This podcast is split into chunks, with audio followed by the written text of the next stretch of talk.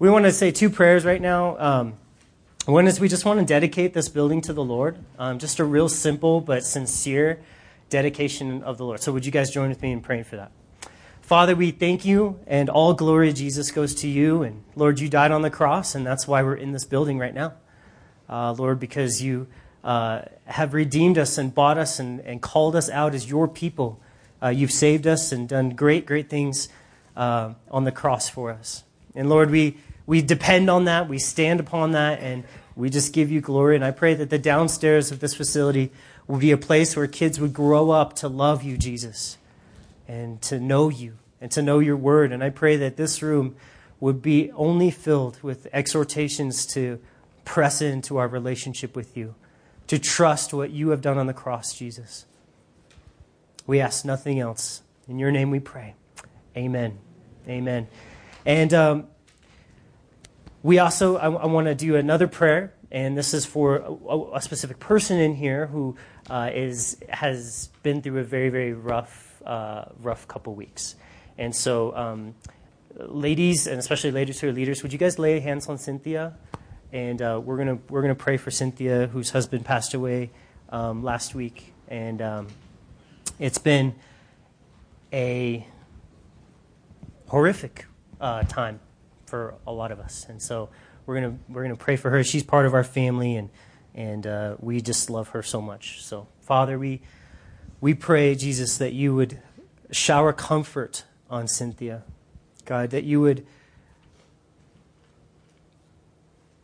take her in your arms and show her how much you love her, Lord. Father, the enemy wants her life to be destroyed, and you desire her life to grow as a beautiful, blooming flower. And I pray, Father, that by your Spirit you would cause that to happen. We ask, Lord, that you would protect her from things that are dangerous in her life and uh, even other people that don't have the best intentions in her life. And Lord God, I pray that you would give her wisdom and give her strength. And when those waves of, of sorrow come, Lord Jesus, I pray that you would bring greater waves of grace and of love and of compassion. Thank you, Jesus, so much that you have. Uh, given her to us as part of our family and that we can care for her and we don't take that responsibility lightly, Lord. We want to um, be everything that she needs and we want to point her to you uh, to trust in you for all of your promises, Lord. Please give her an extra portion of love and, and comfort in this time, Lord. In your name we pray. Amen.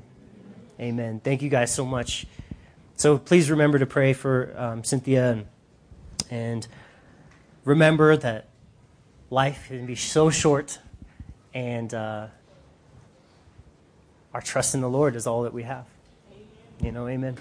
All right, well, today we're going to be studying the Word of God, and we've been going verse by verse through the book of Genesis, and so we are continuing right along. So open your Bibles up to Genesis chapter 21, and we'll begin there. We're not going to make it through the entire chapter today, just the first 13 verses.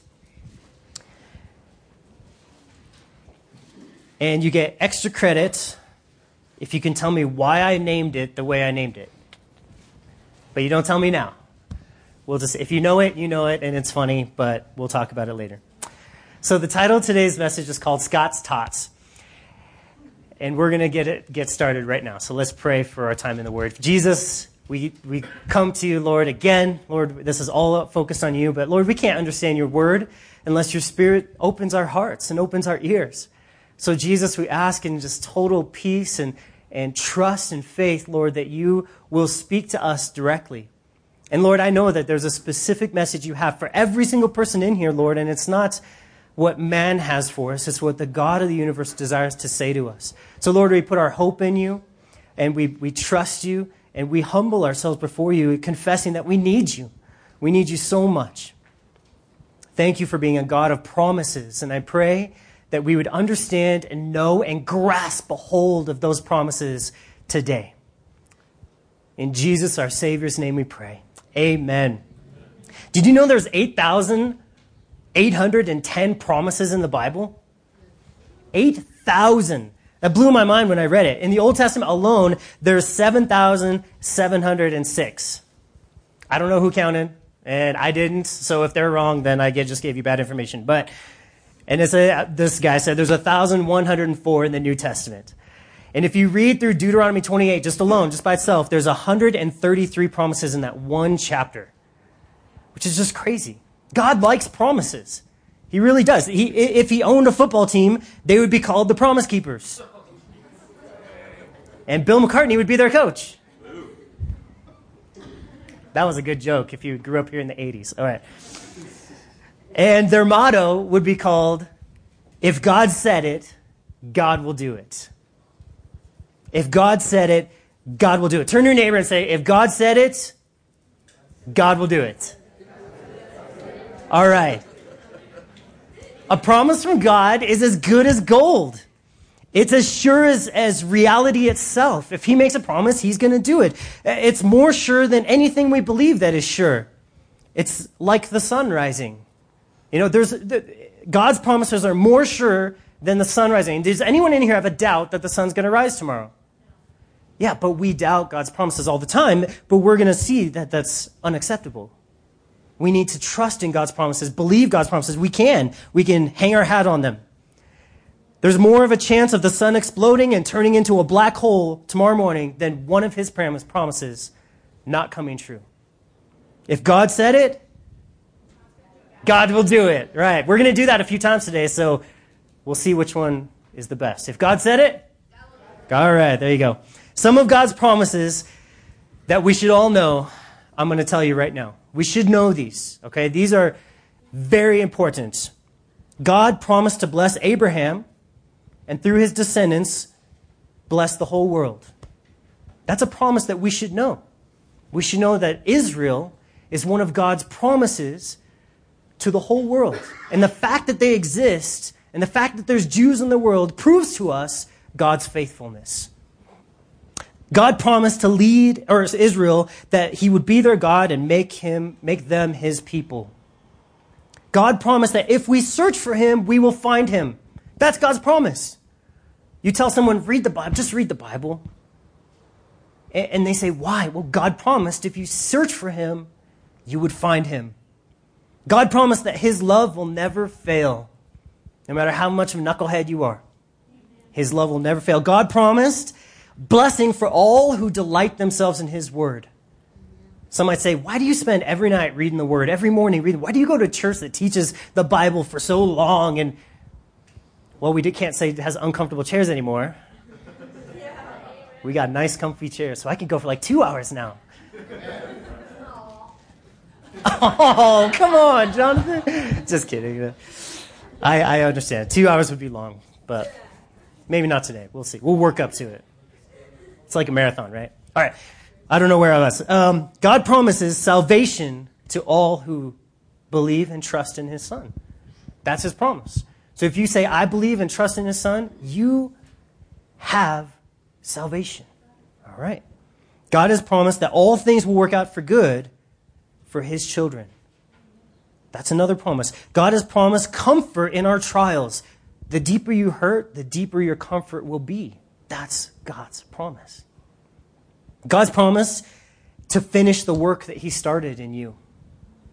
God's promise peace when we pray. God's promised to supply all of our needs. God has promised, Jesus promised an abundant life and rest for those that would follow him. Jesus promised his disciples power from heaven to do his work. And Jesus promised that he's going to return for us. And God promised a new life in Christ now if you want it a new life just given to you. These are all God's promises. And if you look on your Anchor Deep page, they're on one side of your Anchor Deep page. As you look at those and in your anchor groups this week, there's going to be a discussion about those promises. And we'll, they'll come up a little bit later. But I wanted to just bring those out there. I wanted to give you a hard copy of those so that you can keep that in your Bible. And you can just, when you're thinking, I don't, I don't have, have all 8,000 of God's promises, promises memorized, but I got a few of the really important ones right here. And there's, we're going to see more because on the backside of that, in your anchor groups this week, and you could do it now, you could do it anytime, there's a check. A check. And it's, it's to help you visualize and help you grab a hold of the one promise that you need most desperately right now. And I don't know what's in, going on in your life. I don't know which of those promises really struck your heart. Like, ah, I would like to experience that right now. But that check, you can write the number of your promise in there. But the, in your anchor groups, you're going to talk that you need to endorse it. You have to endorse a check to credit, to, to, to cash it, right? If I wrote you a check for a million dollars, A, it wouldn't be good. But B, you'd have to endorse it. You have to sign your name on the back, which means you have to say, I believe this promise. When God makes a promise, it becomes part of who He is, His very character. Even men understand how this works. You know, He doesn't just flippantly say promises. When He says a promise, He's basically always saying that promise. He's always making that promise because He's outside of time, so it exists in all of time. Booker T. Washington describes meeting an ex slave from, from Virginia in his book, Up from Slavery. And he says, I found that this man had made a contract with his master two or three years previous to the Emancipation Proclamation, to the effect that the slave was to be permitted to buy himself by paying so much per year for his body. And while he was pay- paying for himself, he was permitted to labor where and for whom he pleased. Finding that he could secure better wages in Ohio, he went there. When freedom came, he was still in debt to his master some $300. Notwithstanding that the Emancipation Proclamation freed him from any obligation to his master, this black man walked the greater portion of the distance back to where his old master lived in Virginia and placed the last dollar with interest in his hands.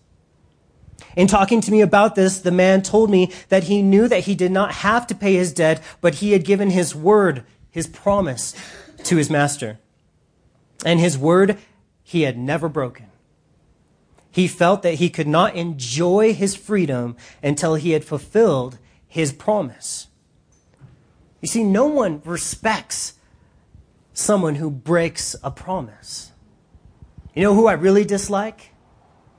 Indian givers. Well, no, I don't. That was, that was a joke. You know who really gets under my skin? Who? Who? People who try to sound like owls. Boo. I knew you'd get that, Jonathan. Thanks. When God makes a promise, He's going to keep it. If God said it, He will do it. Exactly right. So we get now, that was all introduction to just this portion of Scripture here in Genesis 21, where He says, then the Lord visited Sarah as he had said, and the Lord did for Sarah all that he had spoken. For Sarah conceived and bore Abraham a son in his old age, at the set time which God had spoken to him. So this was at a set time. There was a fulfillment of the promise.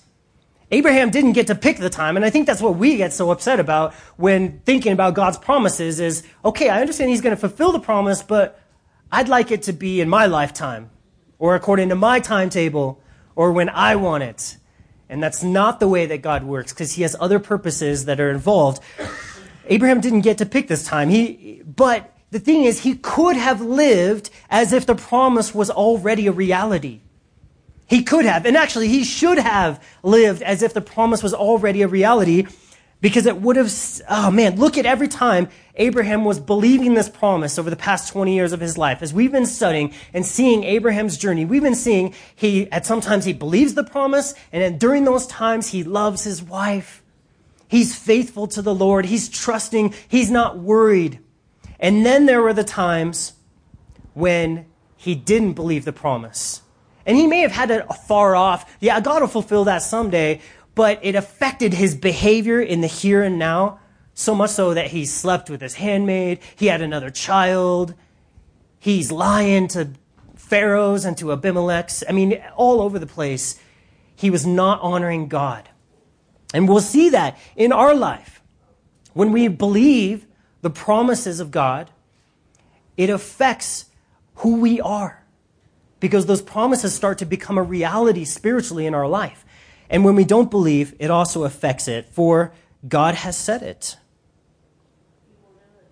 That's right, He'll do it. Every time, it's always the same. The act of believing promise, believing a promise of God is called faith. And you guys hear that term t- passed around all the time. Faith. Oh, his faith is so great. Their faith accomplished so much. Well, here we see that faith is really just the act of taking God's promise and signing your name to the back of the check, saying, I believe it, and I'm going to live like I believe it. If God said it, God will do it. Even if it's crazy, like this story.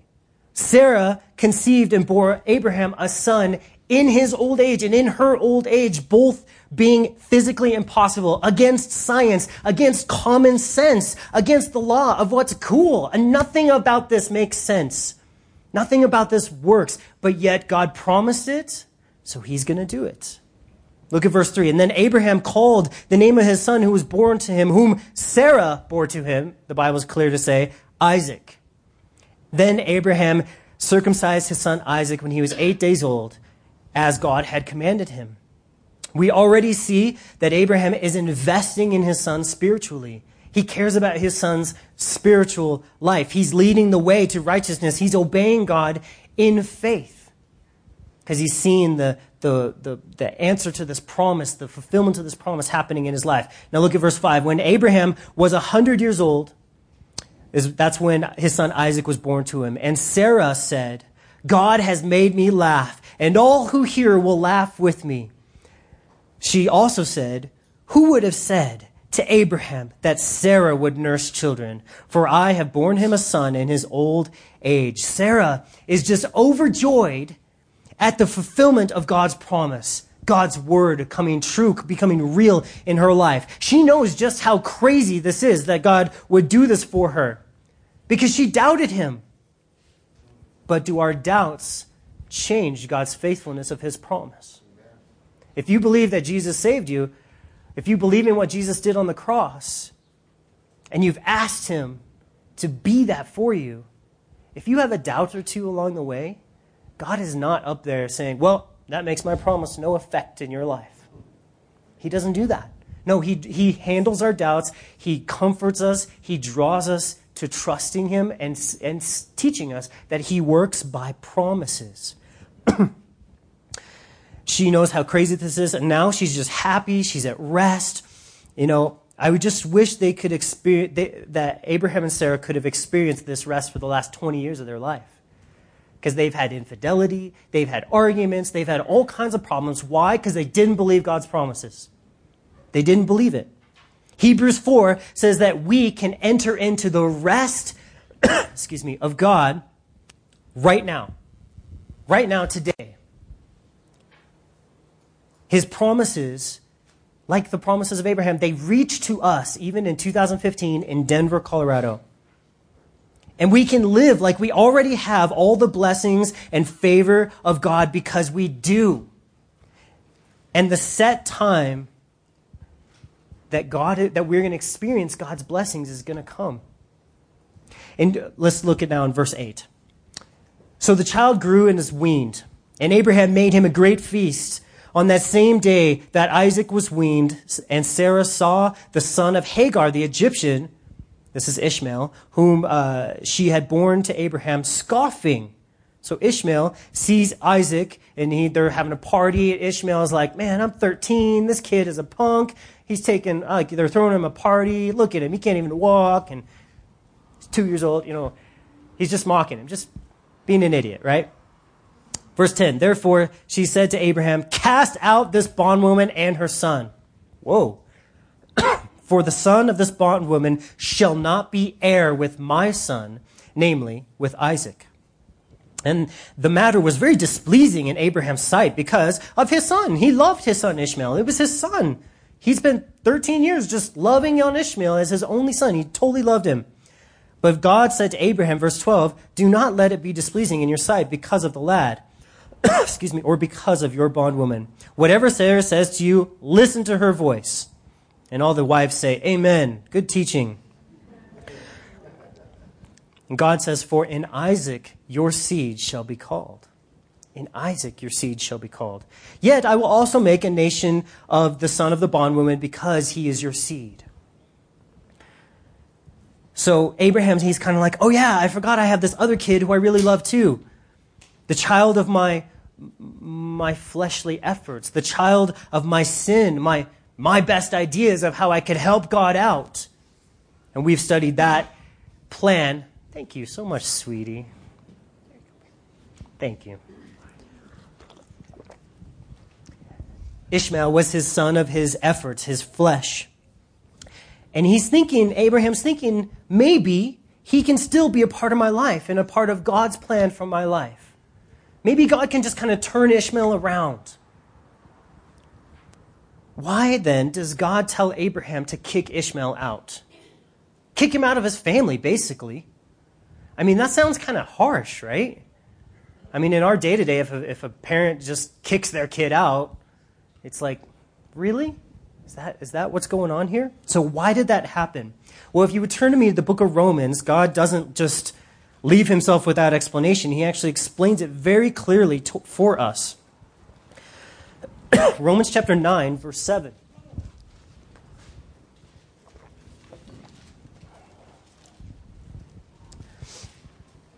It says, Nor are they all excuse me, nor are they all children because they are the seed of Abraham. But in Isaac your seed shall be called, it quotes from Genesis 21, verse 8. That is, those who are the children of the flesh, these are not the children of God, but the children of promise are counted as the seed. For this is the word of promise. At that time I will come, and Sarah shall have a son. So God's very particular about his promises, and he's very particular about where spiritual life comes from. Where does spiritual life come from? Does it come from your efforts? Or does it come from God's promise? And maybe this is something that we've struggled with, or you've struggled with in your life, where you've been thinking, how do I get this spiritual life that God has for me? How do I obtain it? Do I go to church a lot and try really hard? That is Ishmael. But so many people in the world, so many people in church think that it's just a standard of rules, it's just a list of things to do and don't do, or just whatever I can give. If I seek God with all of this, seek to please Him, then He'll just have to reward me someday with spiritual life. And it's bondage. It's bondage. Because Ishmael's mom was what? A slave, right? Okay, so real life comes from promise. Isaac was a son of promise. God just said, I'm going to do it at a set time, at an appointed time. What do you need to do? Nothing. Just believe my promise, and you will have the life. And whatever changes you want to see in your life, whatever ways you want to honor God, you will see those things come to pass at the set time. But you have to just believe and wait for my time. Believe and wait. Even though Ishmael and Isaac had the same father, they did not have the same origin. They did not. One was born of the flesh, one was born of the spirit through promise. And they actually acted very differently in their lives as well, as we're going to see as they grow. It matters where your life originates. If you only have the flesh to draw upon for power, eh, for your strength, your resources, you're going to act like one who has none of the Spirit of God. And as you look at how each of these men relate to the promise, you'll see an amazing parallel to how we need to relate and how we do relate to God's promises for us. Ishmael was born of the flesh. He had only what nature gave to him. He was not a child of God and God's promises. Isaac was born of the Spirit and promise. He was created new by the Spirit. A miracle. No one could have done it. It had to be a flat out miracle. His life had all of these attributes as well. Like in Colossians 1:30, it says, "But of him you are in Christ Jesus." Coming where you sourced from, and when you're sourced by Jesus, it says, "Who became for us wisdom from God, and righteousness and sanctification and redemption." All four of those things wisdom, righteousness, sanctification, and, and redemption all are seen in Isaac's life. Isaac has wisdom, and Ishmael doesn't. Isaac experiences redemption and sanctification and, and uh, righteousness. Ishmael doesn't. In the natural man, the man who lives by his flesh, there will be none of these things because they only come from Jesus. Can you get righteousness any other way but from Jesus? No. Can you get wisdom any other way? No. Because God makes these things happen through a life of faith. If God says it, God will do it. He says he will give you wisdom, righteousness, sanctification, and redemption if you're in Christ. If you believe in Christ and what he did, he will give you those things. So if he said it, he'll do it. You mean every other religion in the world is wrong? Yes, I'm sorry. But Jesus, because Jesus actually sources for us spiritual life that we need. He actually sources it. He gives it as a grace, as a, as a gift called grace. So it has to be Jesus. He's the only one who can source those things because he is God. He's the only one. In Romans 5:15, it says, "But the free gift, gift, gift is not like the offense, for if by one man's offense many died, much more the grace of God by the gift of grace by that one man, Jesus Christ, abounded to many." So it's a free gift and it's by one man, Jesus Christ. No, uh, no philosophy could save a man because a philosophy isn't a man. A man has to save a man. A man has to give his life in exchange for a man. You can't, I can't trust uh, uh, the speed limit to save my life on the highway. I have to trust a man obeying the speed limit for me. I've never thought of that before. That just came to me. That one's free. Whew. And Romans 6.23. The wages of sin is death, but the gift of God is eternal life in Christ Jesus our Lord. It's not the gift that you earn through your efforts, it's the gift of God. And God is the source, He's the giver of the gift. So Jesus is the only one that can do anything to help you and give you life spiritually. He's the only one. Amen. Amen. It's a work of God from beginning to end. Isaac is a child of God. He says, that is those, who, back in that verse in uh, Romans chapter 7, where we're kind of parked here, it says, uh, those, that is those who are the children of the flesh. Someone's upset. Okay. Those who are the children of the flesh, these are not the children of God, but the children of promise are counted as the seed. For this is the word of promise. At this time I will come, and Sarah will have a son. It's a work of God from beginning to end. Our salvation is a work of God from beginning to end. It started with a promise and it ends with life. Started with a promise. It's a truly spiritual life, too. It's not just what we came up with, it's not just what we obtained, it's not what we earned. It's just life that was born. The greatest gift anyone ever says is when you get a baby, right? And it's a new life, and you say, Oh, life is such a precious gift. That's life. It's, it's, it's, it can't be worked for, it can only be given. We see, we're going to see the huge difference between these two men, okay? Isaac likes meditating, we're going to see. You know, spending time in secret communion with God. Ishmael likes arguing and fighting with everyone in his life. Two different ways of living. Isaac likes, or he, he, he has a faith like his father. Ishmael has the worldly influence of his father. Abraham was a popular guy in the world. Ishmael likes that political favor. He likes being popular. He likes people fearing him. Isaac marries who his father seeks for him. Ishmael marries someone from Egypt, a type of the world. Isaac will surrender himself as a sacrifice to God, surrender to the point of death to honor God. Ishmael will have nothing of that. Self sacrifice is nowhere seen in his life. He's all about me. And we may find that there may be many outward signs of a Christian life in an unbeliever. They, there may be singing, praying, quoting scripture, following rules, but only a true Christian will have deep, intimate, true relationship with an invisible living God. That's the difference. The outward we can't always tell, but the inward we can. The child of the flesh can be seen like uh, he has to be seen when doing good things. He'll bring it up. Look, I did this, I did this. The child of promise is just fine knowing that God is with him and has done good things for him. If God said it, God will do it.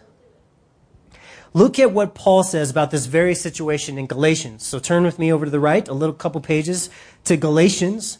We're going to see Paul has a lot to say about this whole Ishmael and, and the sons of Abraham here as we're seeing Isaac, the fulfillment of the promise. In Galatians chapter 4, verse 22, it says, For it is written that Abraham had two sons, one by the bondwoman and the other by a free woman. But he who was of the bondwoman was born according to the flesh, and he who of the free woman through promise, which things are symbolic. That means this is for you. The reason why Abraham had this kid was for you today in Denver. For these are the two covenants the one from Mount Sinai, which is the law, which gives birth to bondage, which is Hagar. Wow.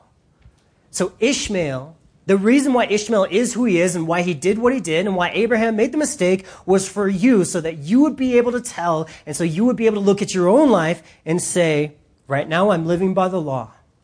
Right now, the Ten Commandments is what I'm thinking about, and I'm looking at my performance according to those list of rules, and I'm looking and seeing how either well I'm doing or how not well I'm doing, and all it's leading me to is frustration and not life.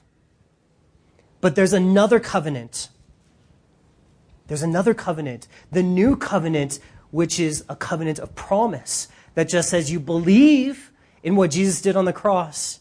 And all those that performance that you're looking for was done by Jesus and it's just given to you. It's attributed to your account. It's given to you.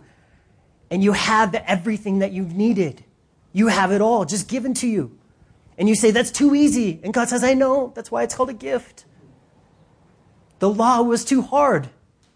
Which way do you want it? You can't have a little of one and a little of the other. And that's the main point of today. You can't have a little of one and a little of the other. You can't say, well, I believe Jesus died for me and that's how I'm getting to heaven. But in my life today, I'm looking at the law and I'm living by the law and I'm going to do my best. And what you're doing in that is you're slapping Jesus in the face and saying, what you did was good enough for me back then, but it's not good enough for me today. It's not good enough to change me. It was good enough to save me, not good enough to change me. And Jesus is like, what? Because look at what he says uh, six verses later in Galatians 4.30. Paul goes on and he says, Nevertheless, what does the scripture say? Cast out the bondwoman and her son, for the son of the bondwoman shall not be heir with the son of the free woman. So our question that we're talking about is why does God tell Abraham to kick Ishmael out? I mean, is it just rude? Is he just mean? It's because we, it's because today we can't live with the flesh and the spirit at the same time. There must be a kicking out of one of them. There must be. If we kick out the spirit, the flesh will take over. If we kick out the flesh, then the spirit is free to reign to control our actions and our hearts, we must renounce all dependency on the flesh. That's how we kick Ishmael out of our life. You renounce dependency upon your flesh. We must not surrender to the flesh and its desires. These things happened all this way back in 1500 BC to Abraham for us today in 2015. Because we have Ishmael and Isaac with us today. All of us do. Our Ishmael is all of our hopes and our dreams and our ambitions and desires that spring up from our nature. Everything that we want and we think we could get. That's our Ishmael. Our Isaac is bound up in the promises of God, like a kid tied up bound up in the promises of God. He is that little part in us that God has given birth to that says, I will believe. I will trust God's promise. And I'm just going to be crazy enough to say, yeah, I believe that one. I just believe it. God's going to work out my marriage. God's going to create in me a heart of love for my kids. God's going to change me into a loving, selfless person. I just believe it. I want to honor God. I want it, I want it, I want it, but I'm not going to try it on my own. I'm going to spend time with Jesus and believe his promise. I'm going to stay connected with him. Our Isaac is that, that part inside that says, I will believe. I believe that if I search for him, I will find him. That was one of those promises, right? I believe that his love for me will never fail. I don't have to do anything to receive it. I just have to believe it. I believe there is a blessing for me if I delight myself in his word. I'm going to go to church. I'm going to open my Bible at home. Not because I'm trying to earn it, but because God says there's a blessing if I do it. So I'm going to do it because I believe. I believe there is salvation for me when I believe in his son. I believe that all things work out for good for me because I'm his child.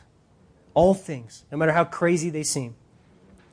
I believe I have comfort in my trials. I believe that the deeper I hurt, the deeper my comfort will be. I don't understand it, but I believe it. That's Isaac being born in our hearts. I believe that God has promised to finish the work he started in me. So no matter how much I fail day after day over the same stupid thing, that God is not done with me yet. He is not. I believe that I have peace when I pray. And it's a peace that passes understanding. It's not a peace that comes from understanding. I believe it. That if I pray about something, God says, You can have peace now. Okay. I Don't know how, but I believe it. I believe that God has promised to supply my needs. I believe that Jesus promised abundant life to me when I follow him and rest. I just believe it. And so I have it. I believe power from on high when I wait for him will come. That if I need to have a conversation with someone, and I need to have strength and boldness to tell them the Word of God, that I need to wait upon God. And His power will be there for me. I need to spend time with Him first, or else it's like a bull in a china shop. You need to get saved, and you're an idiot. And, uh, that's how I do it anyway.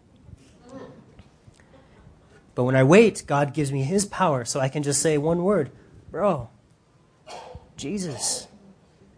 And there's power there. It doesn't matter the words you say, there's power. I believe that I have a new life in Christ now. And whatever now is for you, whenever you want it, God says it's there for you. New life, fresh life. If God said it, God will do it. How can I have such wild and reckless belief? How can I do that? How can I say these things when from the outside they all appear to be untrue? to be so crazy and wild. How can I be so naive? How can I be so like pie in the sky, head in the clouds preacher? You can say that because you're a preacher, and that's what you're supposed to say on Sunday mornings believe in the promises.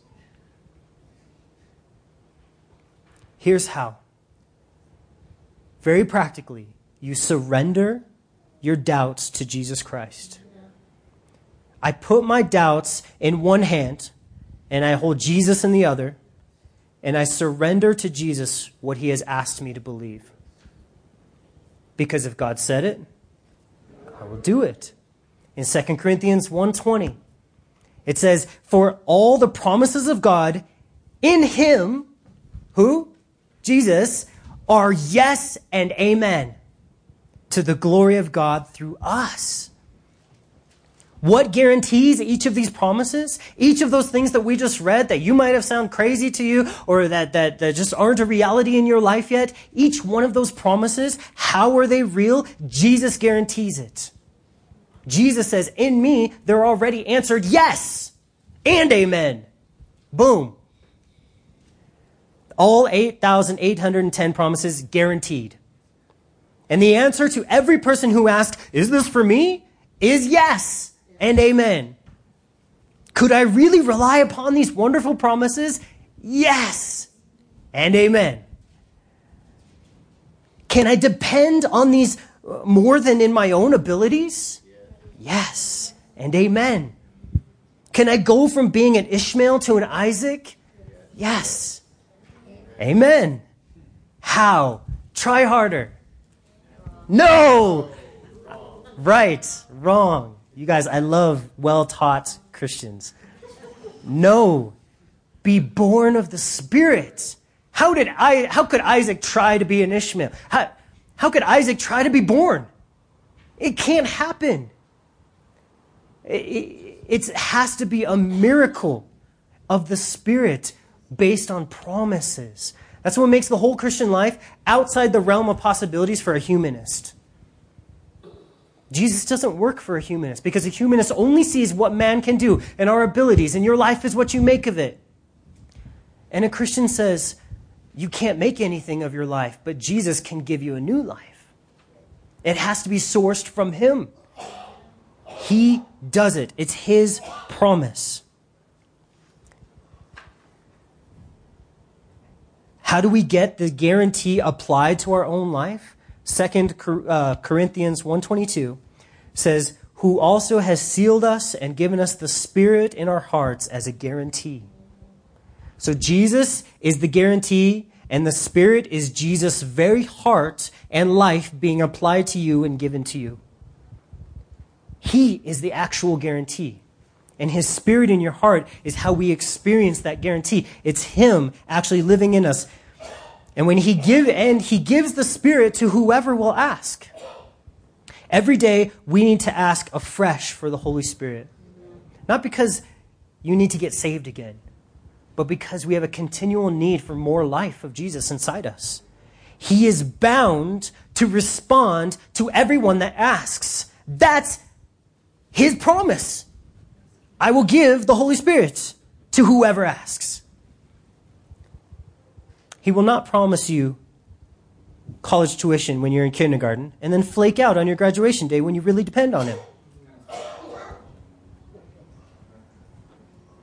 Luke chapter 11, verse 9 through 13 is where we're going to close today.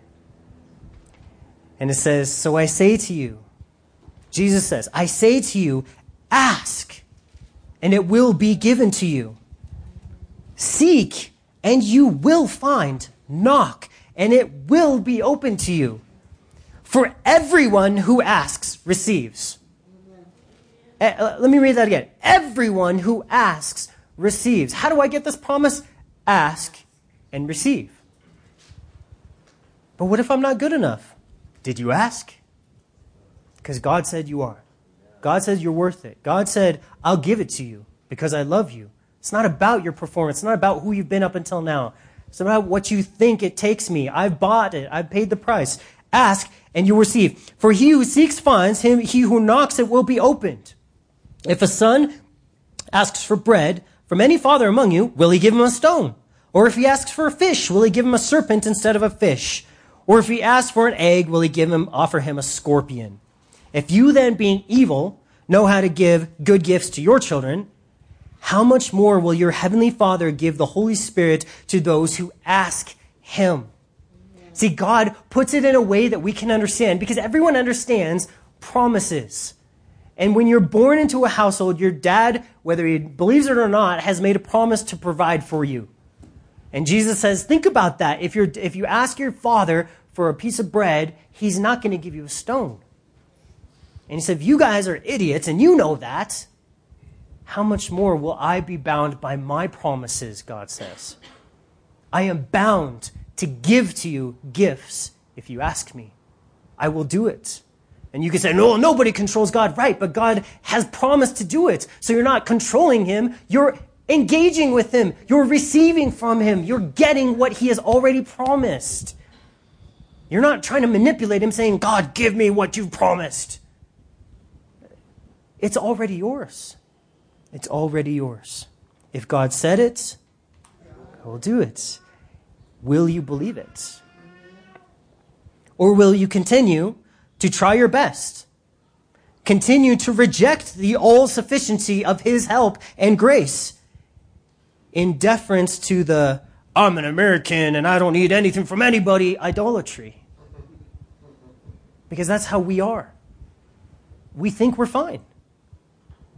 And God says, Well, the day that you actually get thirsty, come to me and drink. When you get tired of running around, when you get tired of the law telling you how good you should be and how much you suck, come to me and I will give you rest. I will give you. I'll give it to you. Just come and ask of me. Husbands, stop telling me that you're trying. Start believing his word and loving your wives as he will equip you to do. Wives, stop trying to please your man and start believing God's word that he sees your submission and he's honored by it. Abraham will inherit this land. He's going to inherit it. He will become a great nation because he believes God's promises. Isaac is just the first of many fulfillments that we're going to see in Abraham's life. He's a miracle of God's love and faithfulness, not only to Abraham, but to each one of us in here. Because if God said it, God will do it. All right. Would you all stand with me?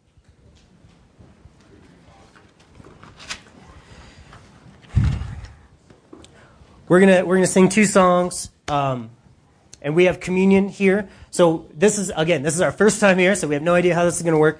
Uh, so we're gonna we're gonna have it up here, and you're gonna come during these songs just at your own pace and where if you want to put a put an action to your faith right now. If you want to say, I believe God's promise. Why do I believe God's promise? Because of communion. Because I'm reminded at communion what Jesus did for me to show me I'm telling the truth. I will save you. I have saved you. This is real. That's what communion is about. So, if you believe in Jesus, you're welcome to come take communion. Uh, so these songs, we're just gonna come. We're just gonna uh, sing these songs. And um, which one are you doing first? Holy Spirit. Okay. So during this first song is when we're gonna come up and take communion. And let me pray for us. And come sing. You're singing. Come on. So let me pray for us and, in communion, and then I'll, I'll uh, dismiss you guys after our, our I Love You, Lord song. Jesus, we, we thank you, God, for your promises. We thank you, God, that we can stand upon uh, wild and incomprehensible grace. Lord, that you would, you would promise to fulfill the work you've begun in us. Lord, that you would never leave us, that your love for us is ever constant and more passionate than we could ever imagine, that you will, will forgive us of everything we've ever done. And that that freedom and that total acceptance is ours right now. Lord God, we, we stand here and we say that we believe. There's a part in our heart that's been born as Isaac was born to Abraham, and, and it's been born in there saying, I just want to believe God's promises. But yet the Ishmael inside us, Jesus, it, it doubts and it thinks that we need to perform better and it thinks that we need to do something to get this spiritual life. And it wants to argue and it wants to struggle and it wants to fight. And Jesus, you, I pray that you would give us victory. I pray that we would be obedient like Abraham was to kick out the Ishmael in our life. That we would kick out our dependency upon our flesh Lord God, we need you so much. We thank you that you are faithful to the uttermost, that you never will deny your promises. And Lord, we're standing in a building today that has been dedicated to you in your glory, but is also a fulfillment of a promise to us. Lord, you told us, find a building. And Lord, you've been faithful to give that to us. So, Lord, we, we love you. We praise you now. We worship you now. And and we just pray that you would be with us. In your name we pray. Amen.